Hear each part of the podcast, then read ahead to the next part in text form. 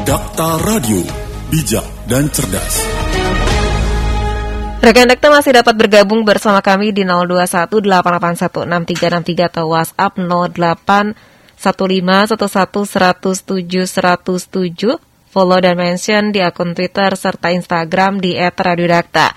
Rekan Dakta pemerintah Kota Bekasi mulai menggunakan aplikasi Peduli Lindungi sebagai persyaratan bagi masyarakat yang akan mengurus kebutuhan administrasi kependudukan. Apakah ini akan menyurutkan masyarakat atau justru semangat untuk mengurus adminduk terkait dengan penggunaan aplikasi Peduli Lindungi? Kami akan membahasnya bersama pengamat kebijakan publik dari IBM Bekasi, Bapak Hamludin. Dakta Radio, bijak dan cerdas. Assalamualaikum Pak Hamludin. Waalaikumsalam warahmatullahi Gimana Mbak, sehat? Sehat. Kabar sehat juga Pak Hamludin ya? Alhamdulillah. Alhamdulillah sehat. Tentunya aplikasi Peduli Lindungi menjadi kewajiban bagi masyarakat Kota Bekasi. Akankah memberikan semangat atau justru menyurutkan ini? Silakan. Iya, jadi memang pemerintah sudah mengeluarkan kebijakan itu ya. Yeah. Surat edaran wali kota juga sudah uh, sampai ke masyarakat lewat uh, eh, RT RW juga disampaikan kepada tingkat paling bawah gitu. Nah, artinya ini adalah bagian dari uh, penanganan COVID lah kalau kita menyebutnya. Karena tujuannya adalah bagaimana memastikan masyarakat itu dalam keadaan sehat. Dan uh, standar sehat sekarang itu kan dari COVID adalah uh, apa? Vaksin ya. Mm. Vaksin yang terus uh, bergulir sampai ke tingkat RT RW sampai sekarang ada mobile, vaksin mobile yang dilakukan oleh kepolisian di polsek-polsek seperti SIM keliling lah uh, sifatnya dan itu hampir setiap hari beredar. Nah artinya menurut kami bahwa ini adalah bagian dari tadi bahwa upaya memastikan bahwa masyarakat itu memang sudah uh, sehat gitu ya dengan adanya uh, vaksinasi yang kemudian dibuktikan lewat bahwa seseorang terdaftar lewat aplikasi tersebut. Gitu Mbak Ulfa. Baik. Nah, apakah ini agak sedikit memaksakan masyarakat untuk mengurus sesuatunya?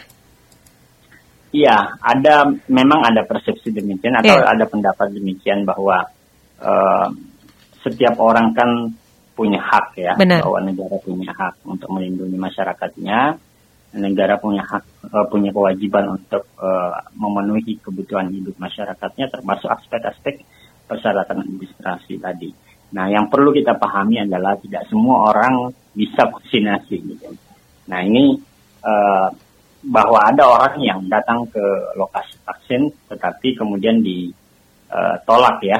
Hmm. Karena kenapa? Karena memang kondisi tubuhnya tidak mungkin kan untuk vaksin. Misalnya punya penyerta atau sakit-sakit lain yang rawan untuk uh, vaksinasi.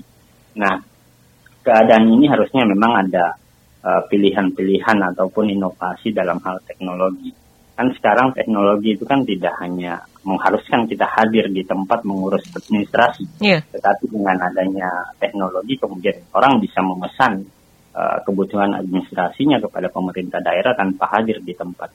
Nah harusnya inovasi seperti itu yang yang dihadirkan gitu ya.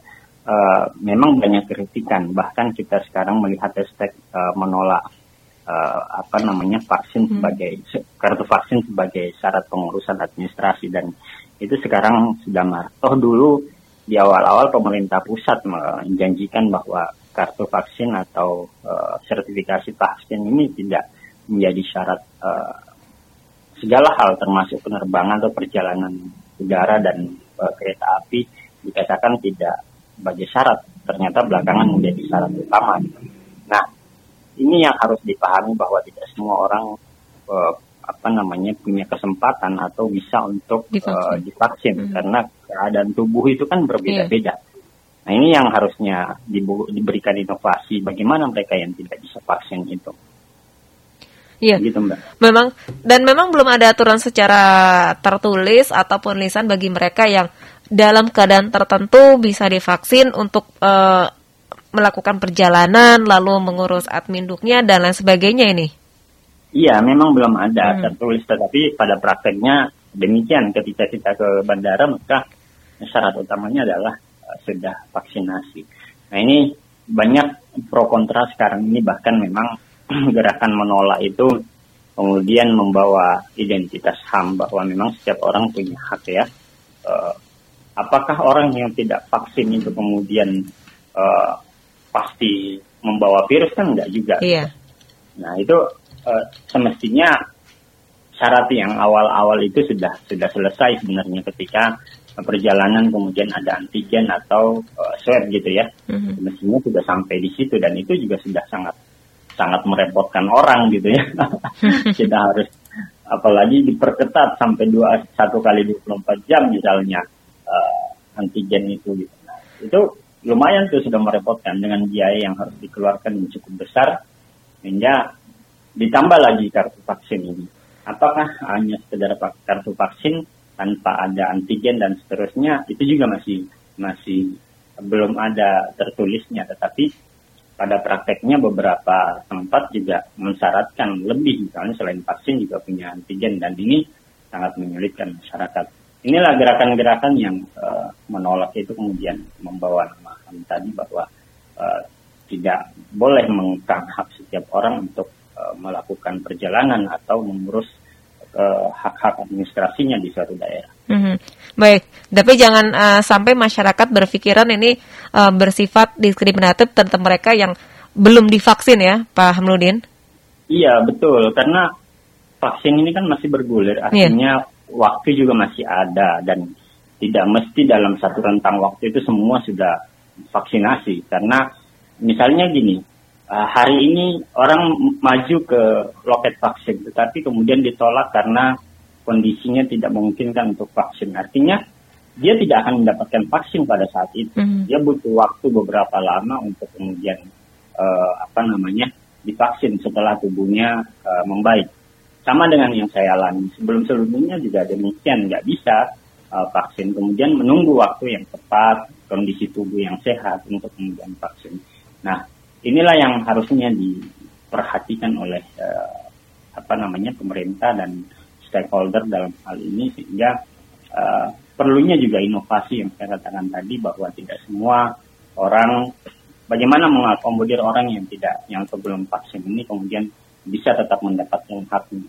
Itu yang utama menurut saya. Iya, bahkan sekarang menjadi guyonan kartu sakti bukan KTP lagi tapi kartu vaksin ya.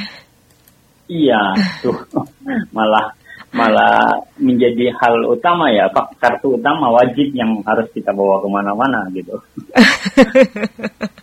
Baik, dan jadi, jadi syarat nikah nanti juga kayaknya. Baik, Pak Uludin terima kasih sudah berbincang ya, bersama Dakta ya. Assalamualaikum warahmatullahi wabarakatuh.